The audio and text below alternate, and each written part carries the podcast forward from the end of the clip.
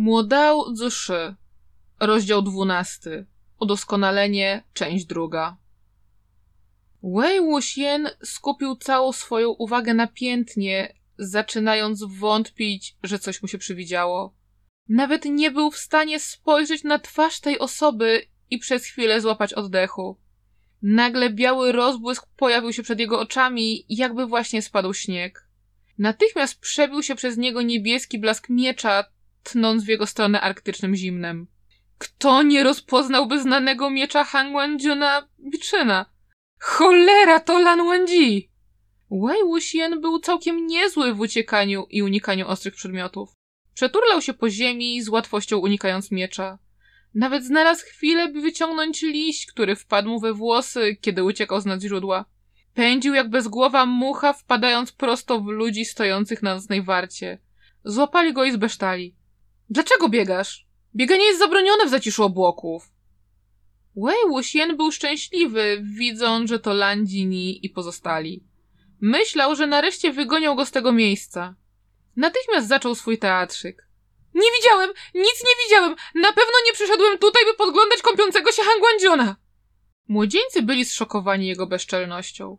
Bez względu na miejsce, Hangwandziun był wysoką, świętą górą, którą trzeba było podziwiać, a młodzi adepci z sekty otaczali go szczególnym szacunkiem. A ten kręcił się wokół źródła, by patrzeć, jak Hangwandziun się kąpie. Już sama myśl o czymś takim była największą zbrodnią, której nigdy nie można wybaczyć. Co? Hangwandziun? Hangwandziun tam jest? Lance Jue był tak przerażony, że aż zmienił mu się głos. Tych cholerny obcinacz rękawów! Czy, czy, czy to ktoś, kogo można podglądać? Landini złapał go wściekle. Wei Wuxian postanowił kuć żelazo póki gorące i potwierdził ich domysły. Wcale nie widziałem, jak Han Guangjun wygląda bez ubrań. Mówisz, że nie zakopałeś tutaj 300 taeli? Jeśli nie, to dlaczego się skradasz? Spójrz na siebie, wyglądasz podejrzanie, wysapał Landini. Wei Wuxian zasłonił twarz rękoma. Nie tak głośno.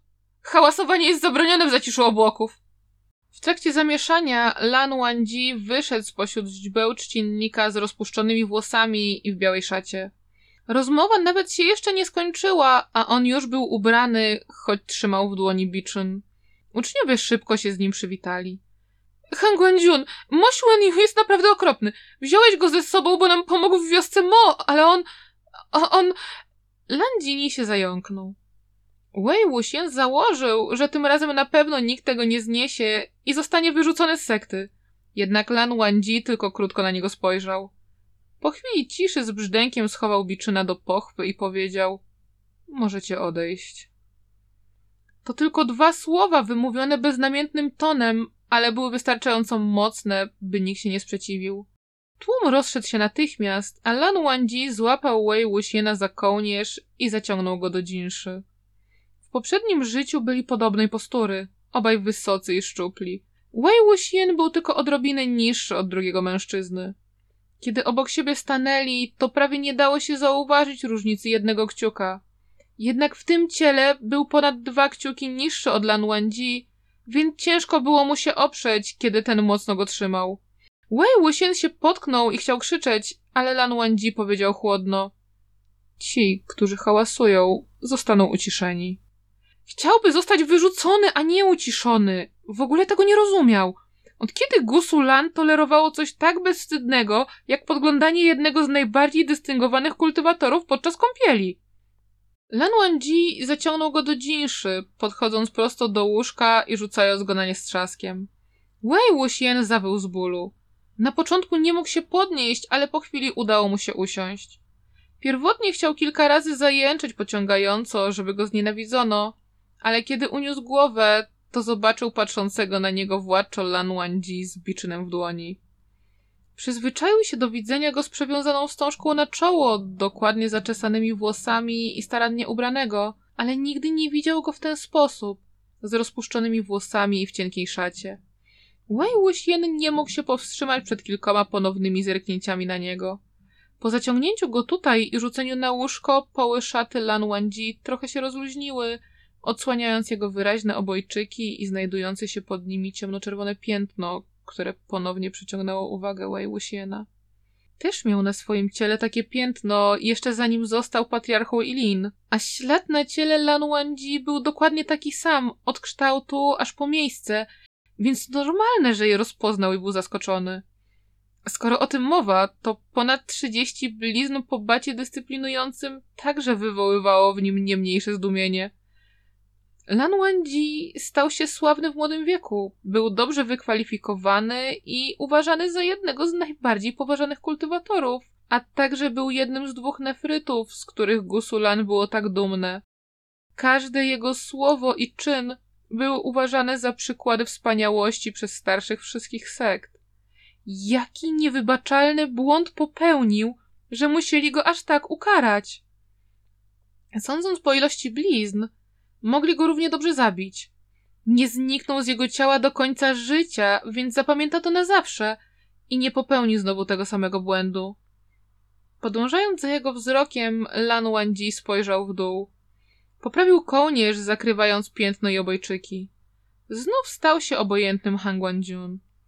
W tej chwili z oddali zabrzmiał głośny dźwięk dzwonu. Sekta Gusulan miała sztywne zasady, łącznie z precyzyjnym grafikiem spania od dziewiątej wieczorem do piątej rano. Dzwon był tego przypomnieniem. Lan Wangji wysłuchał uważnie kolejnych uderzeń i powiedział: Będziesz tutaj spał. Nie dając mu czasu na odpowiedź, przeszedł do innego pomieszczenia w Jinszy, zostawiając ogłupiałego Wei Wuxiena samego. Wątpił, by Lan Wangji domyślił się, kim naprawdę jest. Jednak to zwątpienie podszyte było niepewnością. Składanie swojego ciała w ofierze było zabronione, więc niewiele osób o tym wiedziało. Książki przekazywane z pokolenia na pokolenie były prawdopodobnie tylko fragmentami całego dzieła, przez co nie można było w pełni wykorzystać ich potencjału. Nic się w tej kwestii nie zmieniło, więc coraz mniej osób w to wierzyło. Mo Xuanyu przywołał Wei Wuxiena tylko dlatego, że gdzieś dorwał tajemny zwój. Ale Lan Wangji nie mógł rozpoznać go tylko po kilku okropnie zagranych na flecie melodiach. Zapytał się w duchu, czy w poprzednim życiu był blisko z Lan Wangji. Choć razem się uczyli, chodzili na przygody i walczyli, to wszystkie te doświadczenia były jak płatki kwiatów spadające do rzeki. Pojawiały się i zaraz znikały. Lan Wangji był uczniem sekty Gusulan. Znaczało, że musiał być prawy, więc nie pasował do osobości Wei Wuxiena. On sam uważał, że ich znajomość nie była zła, ale też niespecjalnie dobra. Możliwe, że Lan Wangji myślał o nim to samo co wszyscy, że był swawolny i niewystarczająco cnotliwy, a wywołanie przez niego tragedii było tylko kwestią czasu. Po tym, jak zdradził sektę Inmendian i stał się patriarchą Ilin, doszło do kilku starć z sektą Lan, szczególnie na kilka miesięcy przed jego śmiercią. Gdyby Lan Wangji był pewny, że jest Wei to już dawno walczyliby na śmierć i życie. Jednak nie wiedział, jak zrozumieć swoją obecną sytuację. W przeszłości Lan Wangji nie tolerował jego zachowania, a teraz nie miał nic przeciwko temu, choć użył wszystkich możliwych mu metod? Czy powinien pogratulować mu rozwoju osobistego? Po chwili gapienia się w przestrzeń Wei Wuxian przekręcił się i zszedł z łóżka. Cicho zakradł się do drugiego pomieszczenia. Lan Wangji leżał na boku, wyglądając jakby już spał. Wei Wuxian bezdźwięcznie do niego podszedł. Nadal się nie poddawał i miał nadzieję zdobyć nefrytowy token. Jednak kiedy już wyciągał rękę, to długie rzęsy Lan Wangji zadrżały i mężczyzna otworzył oczy. Wei Wuxian szybko podjął decyzję i rzucił się na łóżko. Pamiętał, że Lan Wangji nienawidził kontaktu fizycznego. W przeszłości winowajca oberwałby już za jeden drobny dotyk. Jeśli tym razem wytrzyma coś takiego, to ta osoba na pewno nie jest Lan Wangji. Można by nawet pomyśleć, że to ciało prawdziwego Wangji zostało przejęte. Całe ciało Wei Wuxiena znajdowało się nad drugim mężczyzną, a nogi oparł po obu stronach jego talii. Ręce trzymał na drewnianym łóżku, wiążąc Lan Wangji między swoimi ramionami. Powoli schylił głowę. Odległość dzieląca ich twarze zmniejszała się z każdą sekundą, bardziej i bardziej. Kiedy Wei Wuxian miał trudności z oddychaniem, to Lan Wangji w końcu się odezwał. Zejdź. Nie, odrzekł Wei Wuxian, mając gdzieś wstyd. Para jasnych oczu przyglądała mu się z bliska. Lan Wangji patrzył się na niego niewzruszenie i powtórzył: Zejdź. Nie, skoro pozwoliłeś mi tu spać, to powinieneś wiedzieć, że coś takiego się wydarzy, powiedział Wei Wuxian.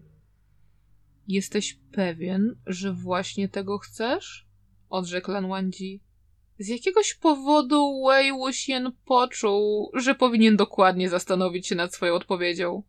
Już miał wykrzywić usta w uśmiechu, kiedy poczuł odrętwienie części ciała poniżej pasa.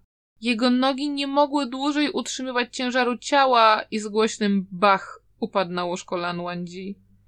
Jego usta zamarły w półuśmiechu, a głowa spoczywała po prawej stronie piersi mężczyzny. W ogóle nie mógł się poruszyć. Do jego uszu dobiegł głos. Był głęboki i niski. Pierś Lan Wangji wibrowała z każdym wymówionym słowem. No to zostań tak przez całą noc. Wei Wuxian w ogóle się tego nie spodziewał. Powiercił się trochę, chcąc wstać, ale jego nogi nadal były pozbawione czucia. Mógł tylko leżeć na drugim mężczyźnie w tak niezręcznej sytuacji, czując się trochę zamroczonym. Co takiego stało się Lanjanowi w ciągu ostatnich paru lat, że zmienił się w taką osobę? Czy to ten sam Lanjan co kiedyś? Czy to nie jego ciało zostało przejęte? Jego myśli były wzburzone jak ocean podczas sztormu, kiedy nagle Lan Wangji lekko się poruszył.